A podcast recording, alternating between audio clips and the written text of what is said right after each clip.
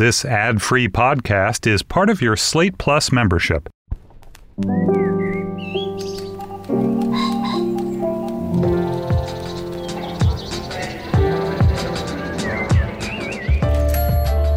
I'm Stephen Metcalf, and this is the Slate Culture Gabfest Rings of Power Wads of Cash edition. It's Wednesday, September 7th, 2022.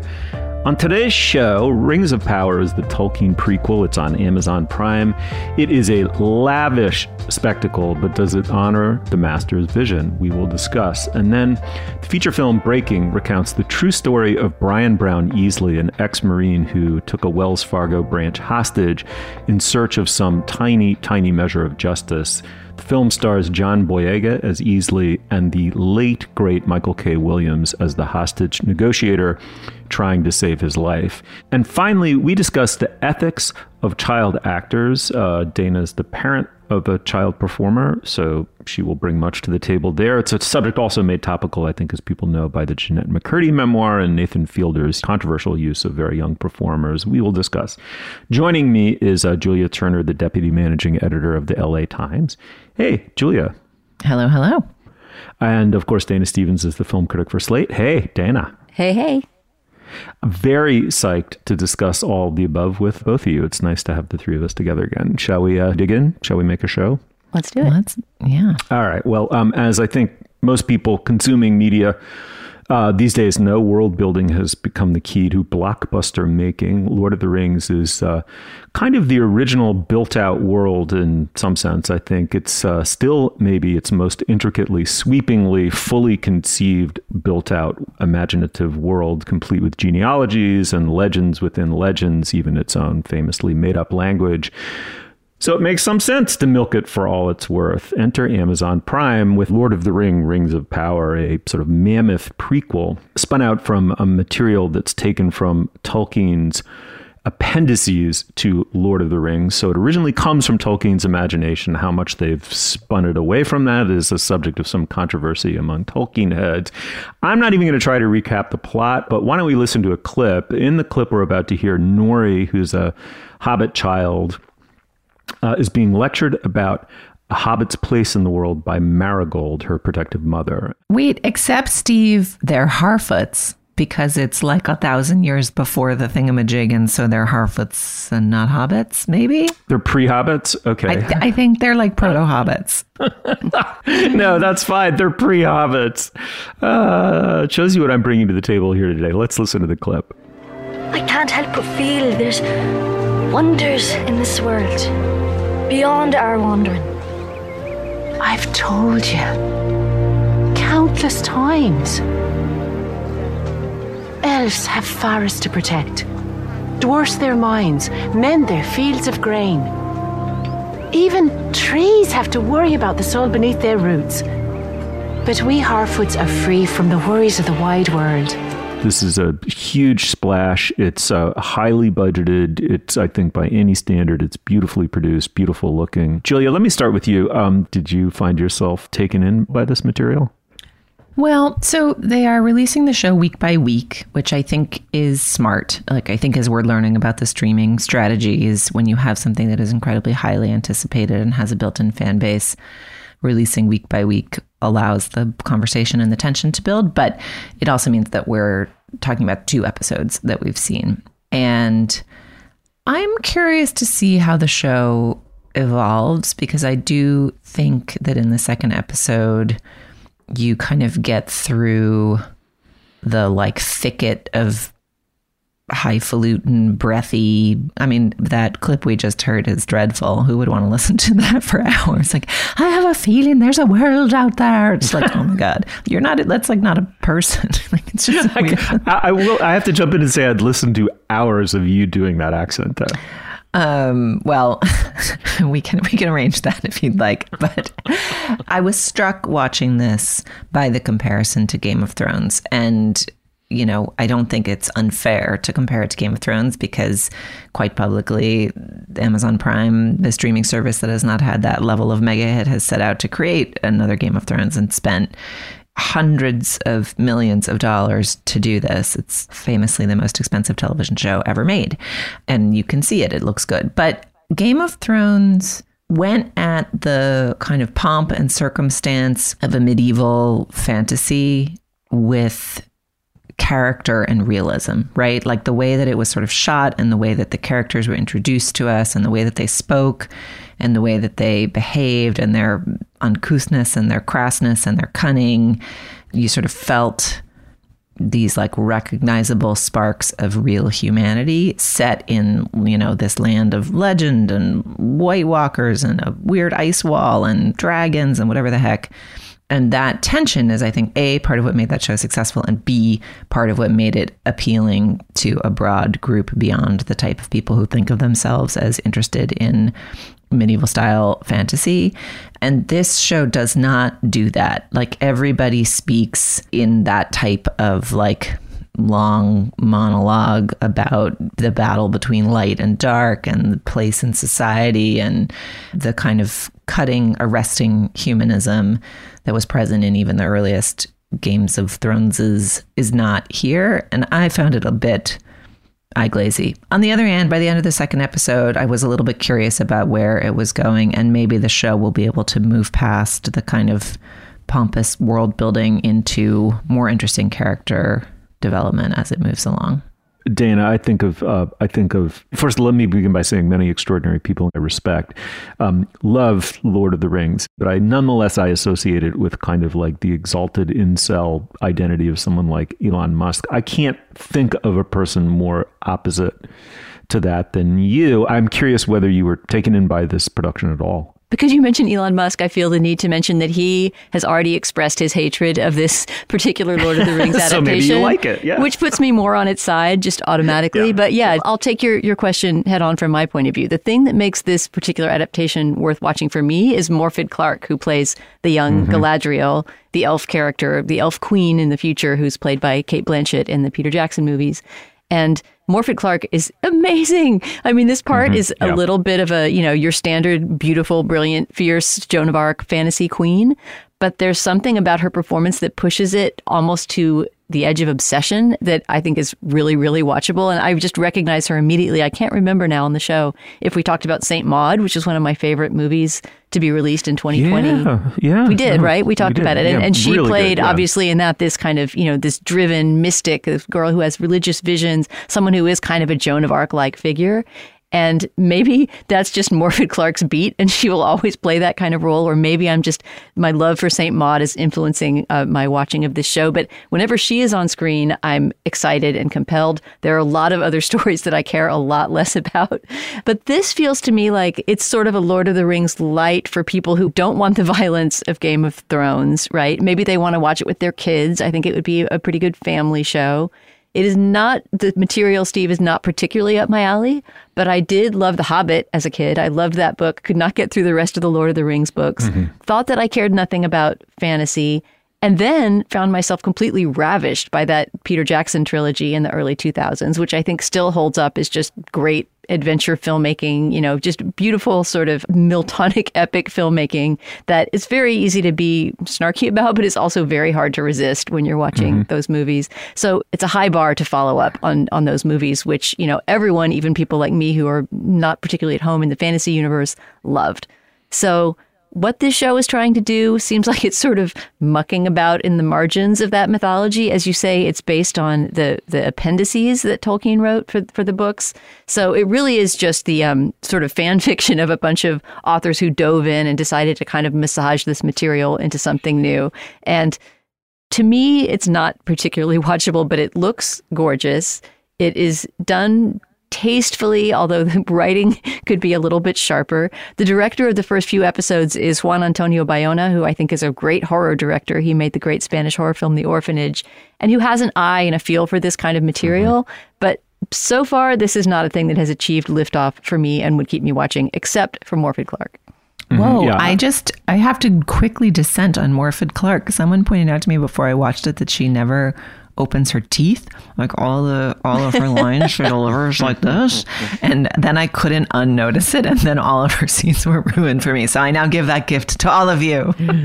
uh, that's funny. Uh, so listen, I have a kind of pet theory of binaries, which is like the world divides up into X people or Y people, and then there are these kind of pairs, these dyads. Like so, you're either Tolstoy or Dostoevsky person, a Lennon or McCartney person, a Beethoven or a Mozart person. I think the theory is facile and almost sure, surely wrong, which is why I'm going to apply it to there being Narnia guys or Lord of the Rings guys. You're either sort of Team C.S. Lewis or Team Tolkien. I was just down the line a Narnia guy. I couldn't.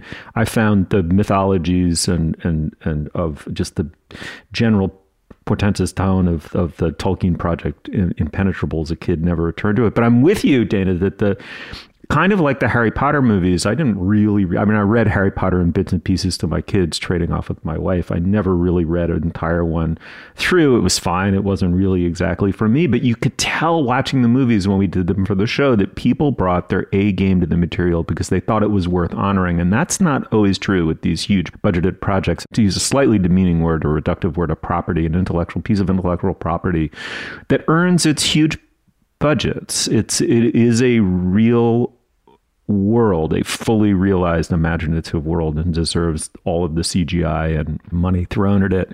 The question I kept asking as I watched this is it possible to find something riveting but also totally unengrossing? Like, what, how exactly is it possible that that's my experience of this? Like, this very small target I didn't know exist is exactly what this show has hit. As everyone has said, you guys included, it's visually stunning, it's beautifully cast and acted and it's just that portentousness about a mythology that means nothing to me going in right? So it's it's its core audience has to be fan serviced to the max and they want that experience of re-immersion in the world. And so the and especially when you do a backstory it's like can you believe that the origins of the you know hobbits are these whatever they're called or whatever? Or oh my gosh. And it's like if you don't have those nerves to tingle if you don't have that background with the material it's a little lost. And yet i just found it so visually beautiful and well performed and i was riveted but unengrossed like i don't i don't care what happens but i can't stop watching it if that makes some sense.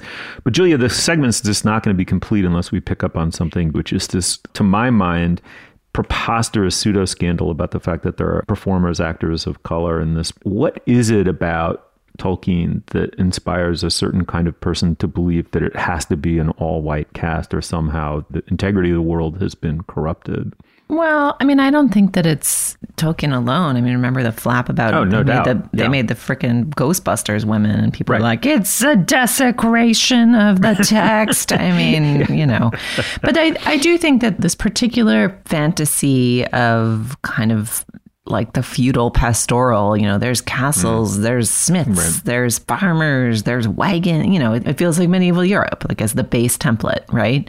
And you know, I think there's some threads of like collective Western legend or something that maybe gives people roots. But I, I honestly wouldn't even think about it as hard as that. It's like. Mm. Fanboy is gonna fanboy. I mean, I will say that Lord of the Rings to me is the one book I didn't finish in my childhood. I just remember it as like 50 pages of descriptions of a woods was like the start of the first book. And I was like, I, this is too much for me. like, I can't do that. And then since then, my husband read The Hobbit to our kids, and The Hobbit is so great. And like what this mm. show actually makes me want to read is like a biography of Tolkien and how he got from The Hobbit to The Lord of the Rings because mm-hmm. I think there's mm-hmm. sort of an evolution, and it's not not not there in Narnia too. Like if you you know the first books are like ah these scrappy kids and their interesting adventures, and then the final one is like somehow Christianity is a lion, and you know they they they they do spin out. But I, I almost don't want to give the fanboy um, mm-hmm. the racist yeah. fanboy response any oxygen. Like, of course, and it's stupid, and goodbye the one thing I always wonder about Tolkien in any form is just what was it about modern life that he didn't like that he would make such a thing up, right? To lose himself so deeply into the construction of this world that's an anti world to ours. Anyway, uh, some of our listeners are going to have loved it. Some are going to have hated it. Love to hear from you guys. So shoot us a text about Rings of Power. Let's uh, let's move on. Before we go any further, this is typically in the show where we discuss business. No doubt we have some. Dana, what's uh, what's up today? Steve Le Business aujourd'hui is just to tell you about our Slate Plus segment. This week we have a guest for our Slate Plus segment. It's beloved friend of the program, Jody Rosen, former music critic at Slate, now a contributing writer at the Times Magazine. He recently published a 9,000 word profile in the Times Magazine of none other than Willie Nelson, the musical legend. So we're going to talk with Jody about Willie Nelson and listen to some Willie Nelson in our Slate Plus segment this week. If you're a Slate Plus member, you will hear that at the end of the show. And if you're not, of course, you can sign up at Slate slate.com slash culture plus. When you're a member of Slate Plus, you get ad-free podcasts, you get bonus content like the segment I just described, which also appears on lots of other shows on Slate, the Slow Burn, the Political Gabfest, many others. And of course, you will get unlimited access to all of the writing on slate.com. Most of all, you will be supporting us, our show, our podcast, the writing and the work of our brilliant colleagues at Slate. These memberships matter a lot to us, so please sign up today at slate.com slash culture plus. Once again, that's slate.com slash culture plus. All right. Well, Breaking is a new feature film. It stars John Boyega as Brian Brown Easley. In real life, Easley it was a ex-marine who took a bank branch hostage, claiming he had a bomb in his backpack. Uh, he'd been honorably discharged, and he was owed money by the VA, by the Veterans Administration. As depicted in the film, he's a complicated man on a complicated mission to get his measly 800 bucks that he's owed by the VA back. But really, it's you know, it's way more than that. What he wants is to be seen, right? I mean, this is a guy whose humanity, as depicted in the film, is under constant erasure. The film is superficially a thriller, but in reality, it's a wrenching social commentary on America's power to use, make use of, and then render totally invisible vast portions of its own citizenry.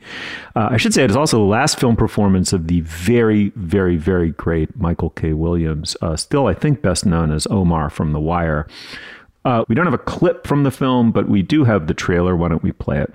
Is everyone all right in there? I have a bomb, and I'm gonna kill myself and everybody in here. My demands, and I'm in. I'm sorry. The VA stole my disability check. They left me homeless. I won't be able to feed my family. I need everybody to see what's happening here. You have my undivided attention. Get the blinds. Get the lights! I don't want the bank's money. Everything you do matters. Just make good, Brian. Just make good.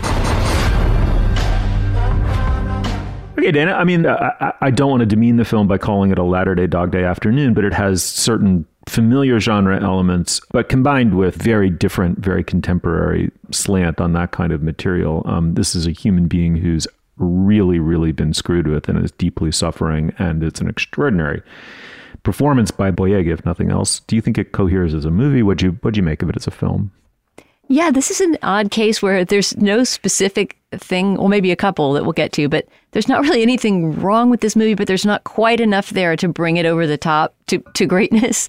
And eh, as you say, John Boyega is, is fantastic. He's the reason to watch the movie, I think. And even if you're familiar with him from, you know, The Last Jedi, obviously, the Star Wars movies he's done, but also Attack the Block, which I think was kind of his breakthrough movie, the, the English sci fi thriller.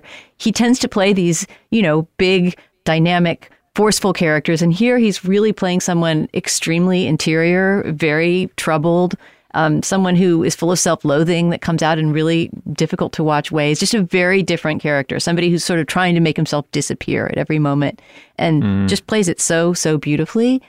I think that the, the principal problem with this movie, in terms of it being, as you say, a Dog Day Afternoon style hostage crisis negotiation movie, right, that takes place all in one location, this bank, is that the negotiation doesn't start early enough. Michael K. Williams as the as the negotiator is is great and the dynamic between them is really good, but it is a good 40 minutes into this less than 2 hour long movie before the negotiation gets started. And that's part of the story, to be sure, that there's this frustration on the behalf of, of the hostages and, and also Boyega's character that they can't get a negotiator on the phone. But at least Michael K. Williams' character could have been introduced in the outside world as someone who was trying to talk to them. It's almost as if this movie's second main protagonist on the side mm-hmm. of the mm-hmm. law and really the only good lawman in the movie, right? He represents the the the one figure who's actually trying to help and not just find a sniper to, to pick off this this um, prospective uh, terrorist, he he doesn't the, the relationship doesn't really cement until the movie is practically over. And that was a really strange choice on the screenwriter's part because other than that this movie's kind of got it all. Like the two women who are being held hostage in the bank two bank employees p- played by Selenis Leyva and, and Nicole Beharie are both great. They're not quite given enough backstory. I'd like to know a bit more about them but the, the, the dynamic among those three works beautifully.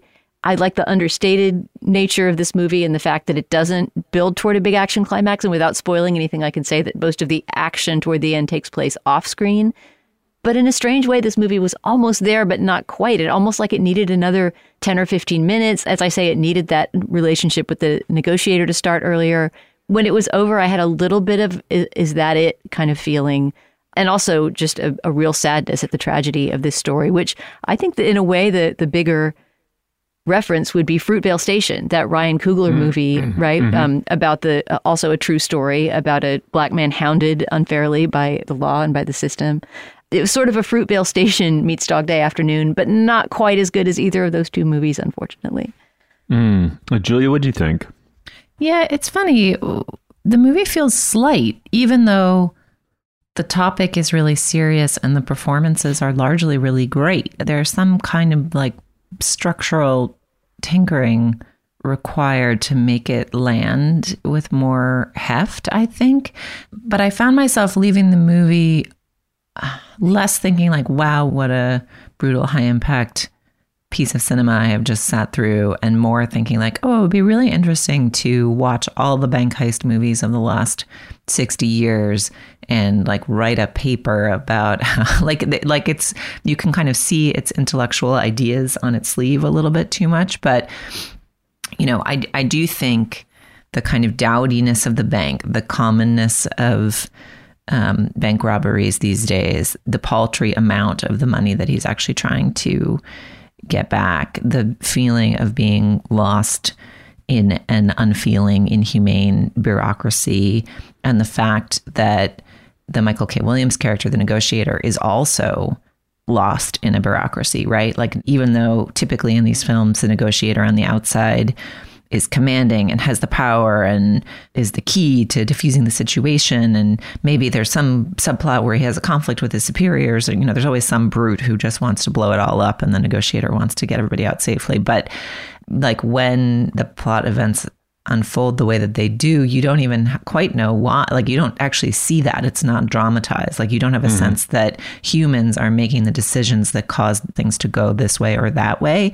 It just feels like there's an implacability of bureaucracy and systemic power that kind of steamrolls all the human force and will uh, underlying um, the, the, the movements of the plot. And that is like a strong and interesting intellectual idea that is maybe part of what's dampening the narrative. Like, I think the point of the movie is that even Michael K. Williams and all of his charisma and all of his power, mm. like, can't actually control the situation.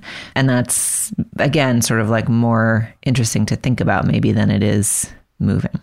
Mm-hmm. I mean, I'll say what really landed for me about the movie is the the performances of Boyega and Williams above all.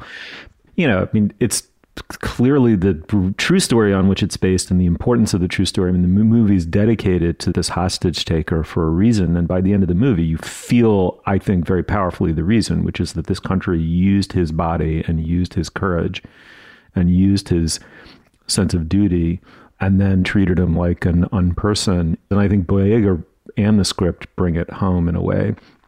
I don't think it succeeds as a hostage movie. Maybe it doesn't really want to, but it, it, it seems to want to, right? I mean, one of the points of the movie is that there's this entire pre-scripted way in which is this is going to go and Easley slash Boyega says it. He says, I'm going to be killed, right? And he says it quite explicitly if I were white. I mean, he hears about the one previous bank robbery from one of his hostages that happened at that particular branch. And he says, Did the guy live? And the bank manager says, "Yeah," and he says, "So." Boyega says he was was so he was he was white, right? Like this is pre-scripted. He is committing suicide by committing this crime, and he knows it from the absolute beginning. And here's where the movie I think it becomes genuinely riveting. I agree, Dana. Williams comes in way too late. It's an odd plot quirk of the movie. You're not exploiting the most interesting thing about the movie and one of the two genuinely great actors in the movie. But the script is being rewritten because the chief hostage negotiator is also a black man fighting for his dignity in America. And the absolutely riveting tension of the movie is in what capacity is he speaking to Boyega? Is he speaking to him as the man whose sole mission is to get the two hostages out alive?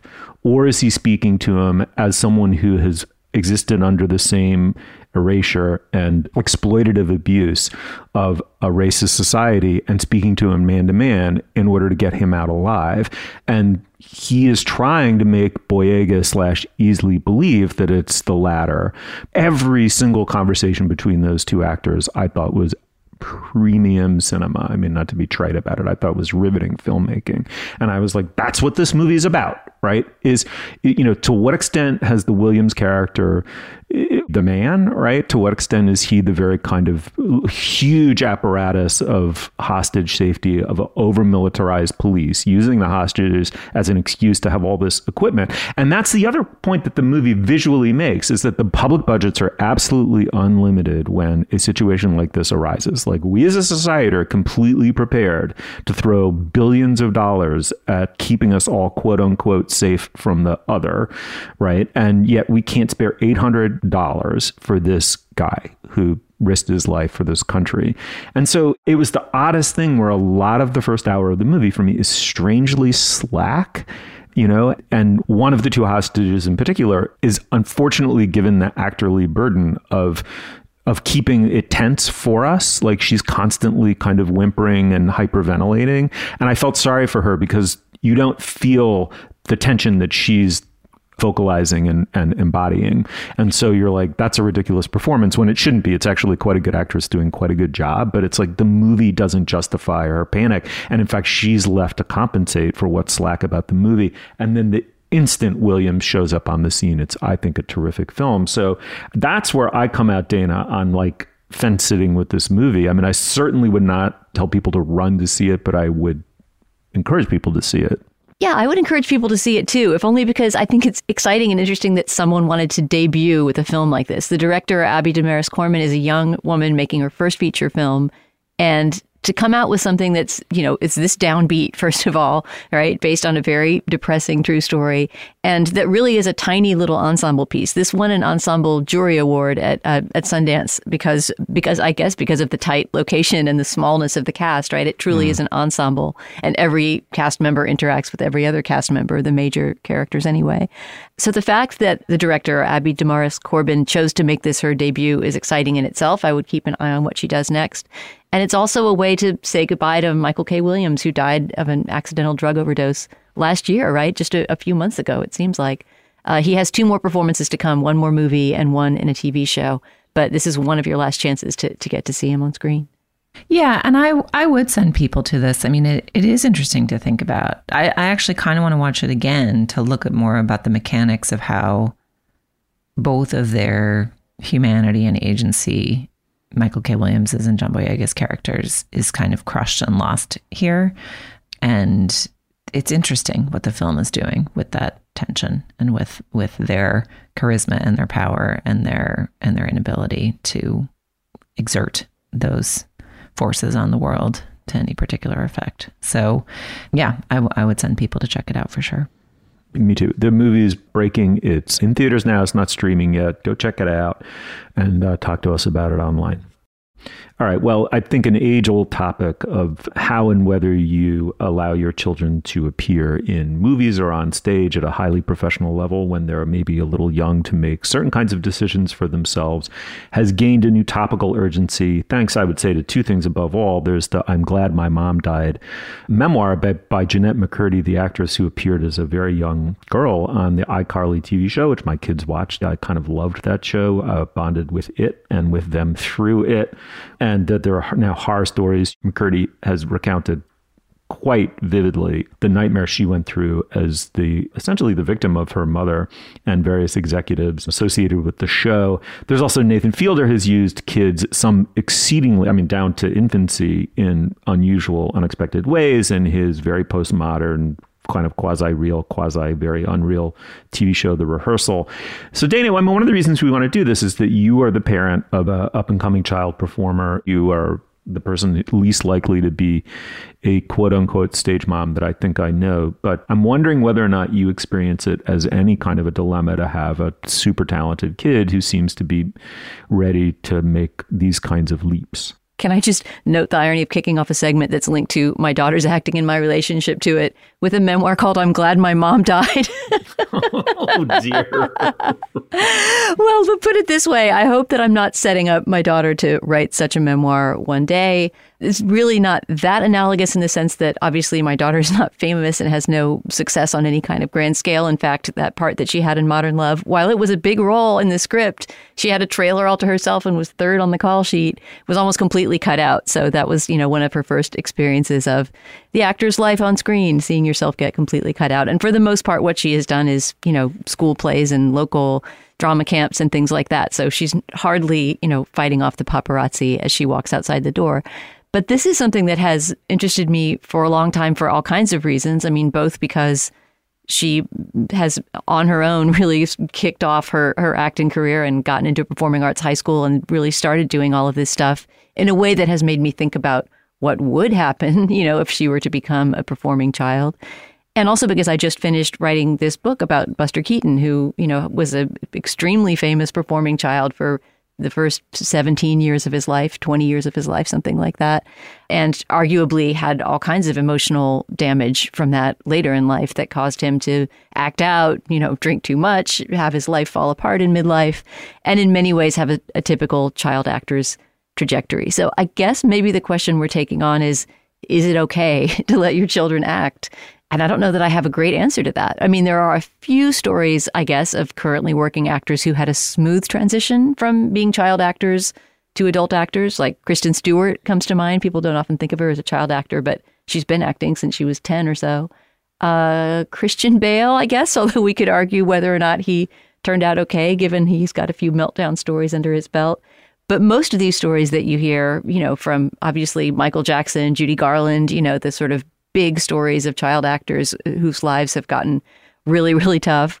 Um, it just seems like more often than not, you hear about stories where things go wrong. So it makes me sort of grateful that, you know, my daughter's part got cut and that maybe she'll get to become an actor in her own time as she becomes an adult. If it had been the case that, you know, when she was nine years old or however old Jennette McCurdy was when she started on TV, she had a TV show and, you know, had that kind of fame, then who knows? Would I have quit my job to right. become her momager? Right. I don't know. It's all just speculative at that point.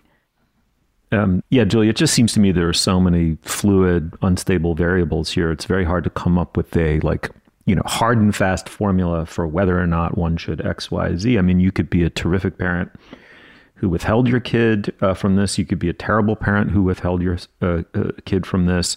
Uh, it seems so case by case in some sense. And by the way, as consumers, we want to watch kids cast as kids, right? Like we don't want, you know, we don't want 30 year like olds, men like kneeling. right? Yeah, yeah, exactly. Yeah. With like um, de aging technology. And, no. Yeah, exactly. It would not be good. It's such an interesting thicket. And one other reason why I was interested to talk about it actually is this big narrative investigation that Stacy Perman, a reporter at the LA Times, did earlier this year about whatever happened to Lora Lee, uh, about the story of Lora Lee Michel, who was this enormous child star, you know, supposedly like the next Shirley Temple, and was the subject of a major custody dispute and then just had a life that, as Stacy's reporting showed, sort of fell to ruin and then oblivion pretty quickly.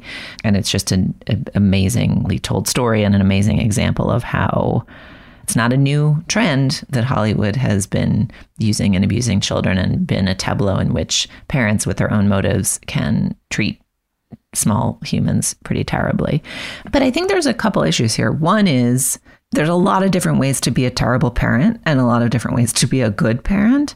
And in some ways, you know, you have to assume that some set of people who've been performing since they're young, it's just in them. It's what they want to do. You can see it, and the talent is there, and the hunger is there, and it's really coming from the kids. And the appropriate parental response is to like support and develop that and to help the kids develop boundaries around it. And then for some, it's like the deferred you know transference of a desire for fame and, and notoriety and and um, a, a, public life. And I think some parents decide like, oh well, I didn't get there on my own, but perhaps this charming little moppet will be my ticket in.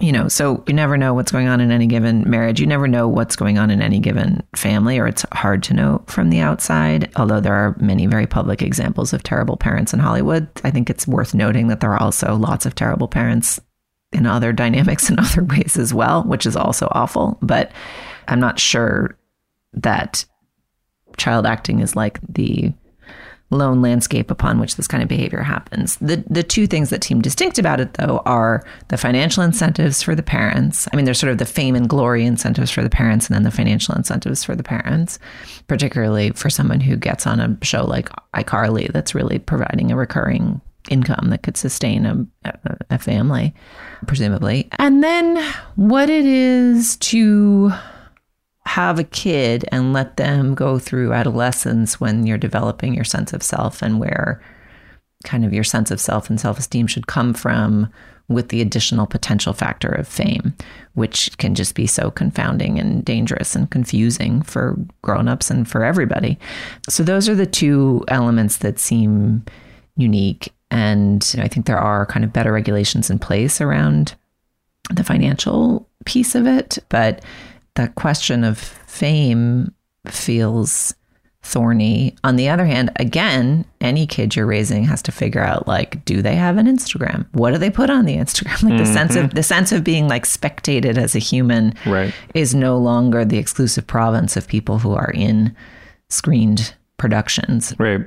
Right. Yeah, no, I agree with that. I mean, I think the, the, the danger is so great in part because both sides of the equation are not liable to be necessarily acting in the child's best interests. If you have parents who are vicariously, or a parent who's vicariously living through the possible glories of their kid, that's terrible parenting to begin with. They're more likely to give the kid over to the forces of the other exploiter in the picture, uh, you know, a Hollywood production team whose interest is in getting the shot, getting the whole thing in the can and sending it to market. And that's what's going to determine the pace. It's grueling. You know, obviously there've been, there's a long history of sexual exploitation of minors, you know, so the more vicarious the parent is, the more they're willing to look the other way. That's a uniquely terrible situation, right? It goes beyond what can be covered by, I think, the range of poor or good parenting. That said, you know, what, what are you going to do to police it? I mean, there are all kinds of things on the second part of the equation on the production side, legally and, and regulation wise, guild wise, that can protect kids and those things ought to happen. I have a daughter who was, I think, actually quite a talented actress, but really set it aside for ballet. She's very good at ballet, but to get to the point where X Factor can come into play at a highly professional level, you have to be so good technically first that there's far less mystery early on about who's going to get to that level. And my daughter herself is frank about it. She's not at that level. So there weren't these tormented dilemmas never faced us as a family at all. But they, you know, in a smaller way, they're there. You know, like when you play Clara, even in a rinky dinko production of The Nutcracker, you know, there's a lot riding on your shoulders. So I've, I, know what it's like to navigate those things. I think I, I, to me, it was always about a continual dialogue with my daughter about what she wanted and why she wanted it. A defining experience of her life, as she herself articulates it, is seeing a physical movement that she believes is impossible for her to learn or do successfully. And over time, that first time you break through and you do it properly and land properly to the point that you can do it as if you were born being able to do it is not only so defining of her experience as a ballerina, but as someone who now really weirdly loves physics. She says that the analogy is just perfect. It's like, I can't do that. My mind cannot comprehend that equation. It's counterintuitive, it's abstruse math. I'm not capable of that. How amazing that in a month or six months, it'll seem as natural to me as breathing. It was the paradigm laid down by the physical demands of ballet that allowed her to be that person. But if that had come from me, it would be sick, right? It would be, or, or her mother or anybody, right, in her life, that would have been kind of a horrible thing to force a kid to do because, you know, there's a chance you don't complete the movement and you're a failure and that becomes paradigmatic to you. So it's just a question as you say it's that x factor julia. Are you a good parent? Like are you empathetic to the actual agency and internal existence of your own kid? And how, how do you codify that right in this set of rules? Uh, i mean you just can't. Yeah, and and comes back around to the question that like I think I, I still wrestle with people still wrestle with as grown-ups, which is like there's work for glory, achievement, praise. There's the good and bad motives around working hard towards a goal, right? Which sometimes you know, obviously a lot of times children have to work hard in school and to learn and within the context that is like intended for children to develop those skills. And I think child performance exposes them to the fact that those questions don't actually end, which is like, why do you work? Why do you work hard to achieve? Is it about, you know, ego and what people say and, and how it looks? Or is it about the satisfaction of exerting yourself in the world and, and that feeling and what, what it means to try to, to do that better? And those are just really big questions to put on children's shoulders. On the other hand, children are always thinking about the big shit, you know, like the, mm. the notion that they aren't, can't, don't is is almost always wrong. I think I believe they clock us and they know what's up and they know the score. And the question is sort of how to connect with them and understand what they're really thinking and worrying about and coach them through all that rather than pretend it's not happening. Yeah, you know, I mean, I feel like I have a, I have trouble participating in this conversation without feeling like I'm bragging. But I I, I honestly think that 100% of my daughter's impetus to perform comes from her. Although I couldn't be happier than I am to have a daughter who's into performance. And as someone who spends my life watching art and thinking about art and writing about art, it's obviously great to to have her emerging in an artistic genre of her own. And she has, I think, more drive to do that and to, to develop herself as an actor and singer and dancer and performer than I had to develop myself as anything as a kid. Even though I also sort of realized a vocation early and knew that I wanted to do something with writing and language, it was much more inchoate and just sort of like I want to daydream and read books. But it is extraordinary to witness her figuring that out for herself. Mm, fabulous. Uh, you did not sound braggy to my ears at all. That was great. All right. Well, say at the end of most segments, we really want to hear from our listeners, but this is a highly personal one. And I'm sure many of you had experiences of your own growing up or as parents or or just people in the orbit of younger children who have been performers. Love to hear from you. So shoot us an email. Well, now is the moment in our podcast when we endorse Dana. What uh, what do you uh, what do you bring us today? Well, since for our plus segment today we're having on friend of the program Jody Rosen to talk about Willie Nelson and Texas music, I thought I would recommend some Texas music. I was in San Antonio, my hometown, last week doing a book event, which was a great experience. My high school French teacher showed up and had me sign one of my books to her, which was a wonderful moment. Um, the kind of thing that you think about, you know, before you write a book and think, well, that could never really happen. Fun. It was so great. Uh, and while I was there, I saw a friend who is a musician who has a band called Buttercup that's been around. They're sort of a San Antonio institution. They've been around probably 20 plus years now and have various spin off side projects, etc. And as a parting gift, my friend Eric Sandin, who's the lead singer for Buttercup, gave me their most recent disc. It came out a few months ago and it's a pandemic album. It's a six song, almost like an EP, a short little album that's all autobiographical songs written by various members of Buttercup, who I guess I would characterize as a kind of indie band. I don't know what their style is exactly because they change from album to album, but this is a very quiet acoustic style indie album anyway, and it's called Specks, an autobiographical record by Buttercup. And if you really want to support the band, please listen to it on Bandcamp. You can hear all their music from the last few decades on Bandcamp, or you can buy a disc there as well. That sounds amazing. Uh, Julia, what do you have? Just going to go with a, a, little more Strut Overflow. I've just have been spending so much time with this playlist, and um, this was a song that was actually, I think, on both Dana's and my shortlist, but it's by a Belgian artist who sings in French and called Angèle, and it's called Oui ou Non. Oh, uh, I love that. Song. Dana yes, that was on my shortlist for sure. Really, really catchy. I always find I sort of live with these playlists, the, the long list, for a while after our strut, and it's interesting which songs kind of endure and and stick with you and give you that little jolt when it cycles around to them. So, Oui ou Non by Angèle. I dig that song. That's so great. I offer a very, very heartfelt endorsement this week. The great, truly great uh, Barbara Ehrenreich has died. She is the least ninny-ish leftist, American leftist, I think, who ever lived. She was the conscience of neoliberalism during its awful unfolding. She's an extraordinary prose writer, lucid, direct, simple, and never ever gave up the fight for economic justice, which was the centerpiece of her moral universe, I think it's fair to say, as a writer. When I was a Cub book reviewer, I got sent the book Nickel and Dimed. I knew Ehrenreich and admired her already, but that was the book that really broke her and, you know, broke her big in the sense of commercially and becoming much more commonly known. That book is about her trying to survive on the minimum wage and working minimum wage jobs and detailing what that was like. And it was just, I, I, you know, I know that people have problems with that kind of middle class standing in, but she herself was from a working class background. She had parents and ancestors who worked that way. She understood that she was very lucky not to have to, but felt she could provide a service to the world to understand what it was like and write the book. And I think she really gave serious impetus to the living wage movement because she detailed perfectly how that is an unliving wage. And very quickly, I'll say, as someone struggling for decades now to write a book about the 1980s.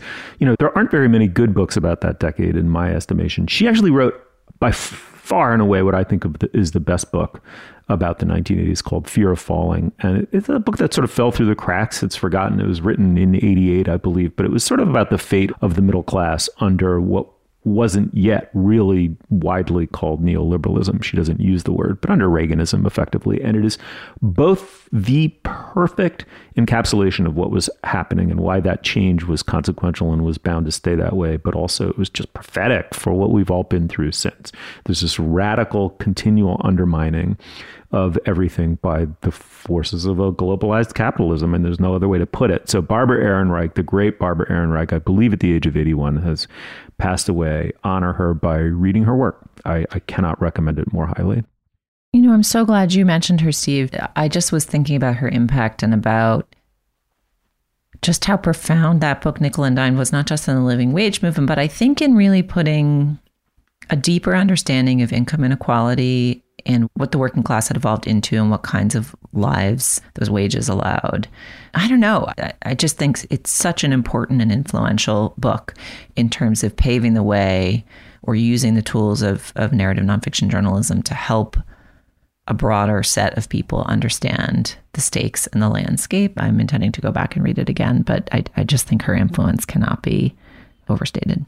Well, yeah, thanks for that, Julia. That's that's beautifully put. And thank you so much. What a really nice show. Thank you, Steve. A lot of great stuff today. Thanks, Dana.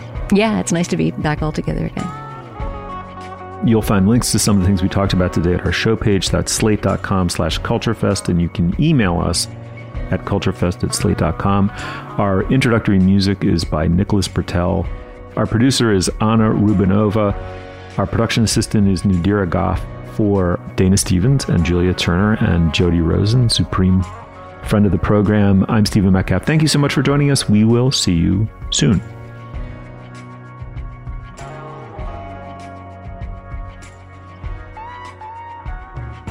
Hello and welcome to the Slate Plus segment of the Slate Culture Gabfest. Today we are joined by ultimate major superhuman friend of the program, Jody Rosen. And I'm stumbling with my Steve duties to talk about his wonderful profile of Willie Nelson, which appeared in the New York Times Magazine recently, Willie Nelson's Long Encore. Uh, and we could not resist the one two punch of the great Willie Nelson and the great Jody Rosen. So, Jody, thank you for coming along to talk about your time contemplating the man himself. Thank you, Julia. Hi, everybody. Hey, Jody. So, what brought you to the idea of doing a deep dive on him at this moment in his career? And you know, it is a deep dive. I would send our listeners to it. You, you in terms of your secondary interviews, you talked to basically like every major songwriter working today, and several other types of musicians too, about what's interesting and great about Willie Nelson and the uh, intelligence of this piece about the particular musicality of Willie Nelson is one of the things that makes it so great. But yeah, what brought you to this piece? Well, I love Willie Nelson. He's he's one of my favorite musicians all time. And I'll tell you the truth, which is that I noticed that um, great musicians were sort of dropping like flies for a while there, and there were there were all these, you know, big retrospective pieces about their careers, but it felt like in certain cases, like they'd kind of been forgotten, and then you know we rediscover them after they're gone. And in Nelson's case, he's not only still alive, but he's very much a working musician. Um, in fact, more of a busy working musician than many people a quarter his age who are even big stars out there. So I wanted to write about his achievement, his very unique musicianship, but also to contemplate what it means to be a late life performing artist. What was the most surprising thing you discovered, or, or what what uh, confounded your expectations when you started in on this research? I mean, you know, there's a lot of Willie Nelson like legend and lore out there. There's a lot of writing about Willie, and he, he's he's he's well chronicled. So I guess what surprised me was by the count that I make in the piece, he's recorded 97. He's released 97 studio albums. That's only the studio albums now. He's there are many other live albums and blah blah blah. So, um, but I like kind of dove into that discography more than I had before. I thought I was a you know Willie Nelson mega fan, but I hadn't really you know I hadn't gone um, completist on the project, and which I kind of did for this. And and what what really surprised me is how like he's he's really good all the time. You know, he's he hasn't made a lot of weak he hasn't made a lot of weak records.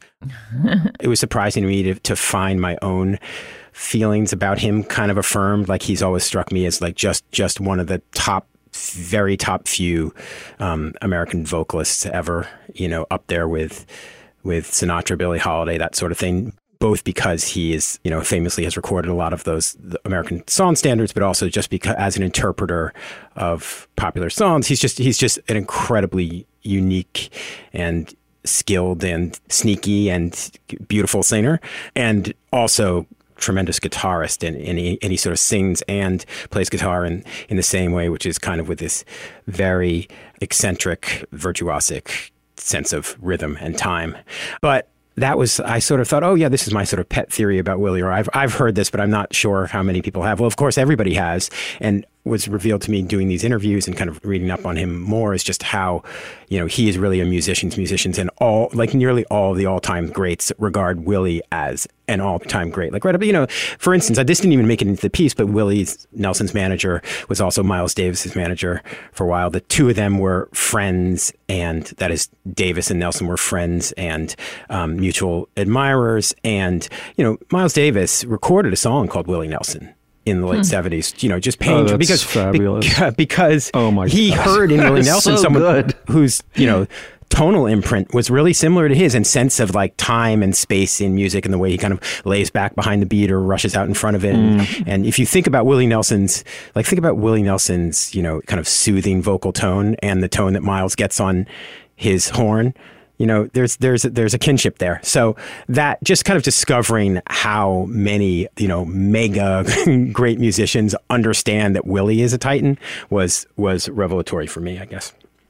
Dana you're our resident texan which means you get first question here. What was it like growing up in the state where he is most revered and what struck you as most interesting about jody's profile well, this was one reason I wanted to have Jody on the show the second I read this profile is that Willie Nelson is just so woven into my life that I don't remember ever not hearing him. And two of the albums that you mentioned, I guess his big 70s hit albums, Redheaded Stranger and Stardust, the Standards Collection, were just standard platters, you know, spinning at my house because my parents loved those records. But also, Julia, as you say, I grew up in Texas in San Antonio, but my early childhood was spent in Helotes, which used to be a small town outside of San Antonio, has now been absorbed into a suburb, but it used to be, you know, many cow fields outside of town. And there's this venue there called the Floore Country Store that's sort of a bar, music venue, barbecue joint where Willie Nelson used to play regularly. Like he had a standing gig there. I don't know how often he came, but he would debut new material there. You know, it was the kind of thing where it was a, a small audience where he could just come and play whatever he liked. And I don't think I ever went there to see him, but as I recounted to Jody when we invited him on the show, my house was just up the hill from the Floore Country store and the sound would just like reverberate. You know, you could just oh. sit on the porch and listen to Willie Nelson on a regular basis. So he was literally in the air when I was growing up. And I love him, but as you say, Jody, he has such a long history of writing songs that even as, you know, what I consider a pretty big Willie Nelson fan, I'm always discovering new stuff. And I wanted at this point in the conversation to listen to a little Willie because my favorite fact or my favorite way of spinning facts in your piece is when you say that he's been writing songs since the Eisenhower administration, which almost makes him seem like a time traveler from Mars or something. Yeah. Uh, I wanted to hear something from, well, I guess this would be the Kennedy administration, so not quite that old, but um, his first hit, which I think believe was not sung by him when it was a number one country hit, which is Hello Walls. I love this song in part because it illustrates what you capture in the piece so well, which is his really playful but also mordant kind of sense of humor. Mm. Hello, wall. Hello. Hello. How'd things go for you today? Don't you miss her? Since she up and walked away. And I'll bet you dread to spend another lonely night with me. But lonely walls, I'll keep you company. Hello, window. Hello, window. He goes on. He goes on to address all of the objects in his room and apologize for being such a sad, broken-hearted wreck. Yeah. oh man, yeah. he's just the greatest. I mean, I have to say, Jody, which is the bigger anomaly in 2022? An American who seems to unite absolutely every other American in love and comedy, C O M I T Y, or getting a 9,000 word piece into the Times Magazine. I mean, that's just an incredible feat. It's a it's a wonderful piece, and it justifies its length with uh, every paragraph, every sentence. Really, it, it's amazing. I mean, he just he just contains this vastness this, these multitudes, and the piece had to reflect that, and really did. So, congrats.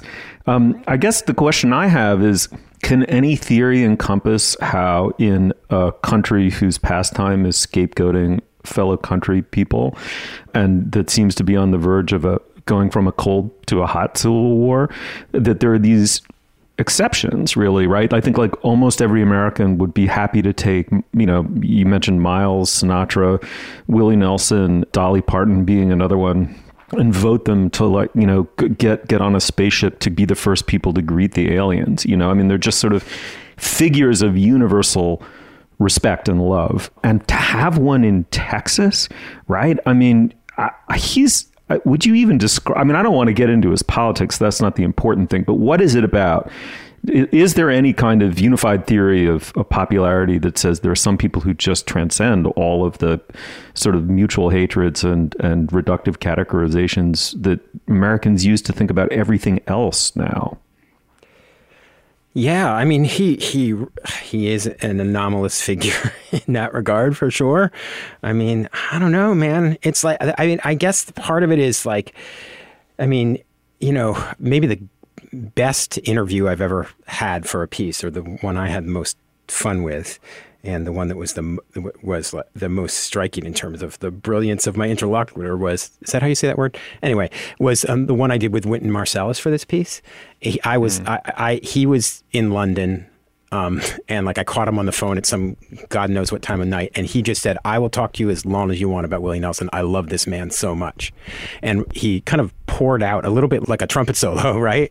Just this mm series of brilliant riffs about Willie as a musician and a man. And I actually put that up on my website, which you can Google jody-rosen.com or something like that, I think, because it was so great. It's like an outtake from the piece that I had to put up because it was so incredible to hear Marsalis' thoughts about Nelson. But like, you know, he says, look, this guy, to know him is to love him. He's, he's, he's a, a beautiful person. He also said he's an empath and a mystic. you know, mm. so true. and what you really yep. hear in his in his music, you know what I mean? It's like so his music is both like so earthy and grounded in like the loamy soil of American musical, you know, roots traditions, right? And also like it's in outer space because he touches like the most, mm. you know, profound questions that uh, we as humans contemplate about you know life and love and and yeah. sex and god and what it all means right and he often and and and he does it in this in the most unassuming way where you know I say in the piece that piece that when he speaks I'm sorry when he sings it sounds like speech right? He he has this right. incredible right. naturalism, this kind of in in the way he he sings. So it sounds like he's just kind of you know, whispering in your ear or or thinking out loud. And that to pull that off, you have to have extremely refined technique. That's not that's actually phony naturalism. That's just like godlike virtuosity, yeah. right? But but uh, and, and, you know, and I, I, guess I'd say the one other thing, which is just like you know, obviously music is something that is a, is a force that unites us. You know, that like people people like think of a song like YMCA that's both you know a gay cruising anthem and is Donald Trump's you know theme song or whatever the fuck he uses. You know what I mean? It's like music mm-hmm. has a mm-hmm. way of like crossing these divides and transcending all the chasms that divide us. Also, Nelson himself really just kind of embodies so many different traditions. So he himself is a kind of um, musical unconscious that like he's a white guy who sings country music, but he's so steeped in qualities that we associate with black music that he everybody can feel him. If we have a sec to listen to another song, mm, yeah, oh, absolutely. I think maybe we should go with um, a performance, a live performance, which is where you really hear Willie doing his thing. Um, so maybe we can we can pull this up on YouTube. It's a performance from um, 1979 from the TV show the City Limits of, of another early Willie Nelson song, "Funny How Time Slips Away." Great, great, great song. And there you hear how Nelson is like using jazz chords and intervals in his songwriting, but also just the incredible intimacy and force of his his singing and guitar playing. It's just a solo acoustic performance. It speaks to just like how his music is down here and up up there and everywhere in between in a way that, you know, more or less every human or, or at least humane human can relate to. Well, hello there. Bye. It's been a long, long time.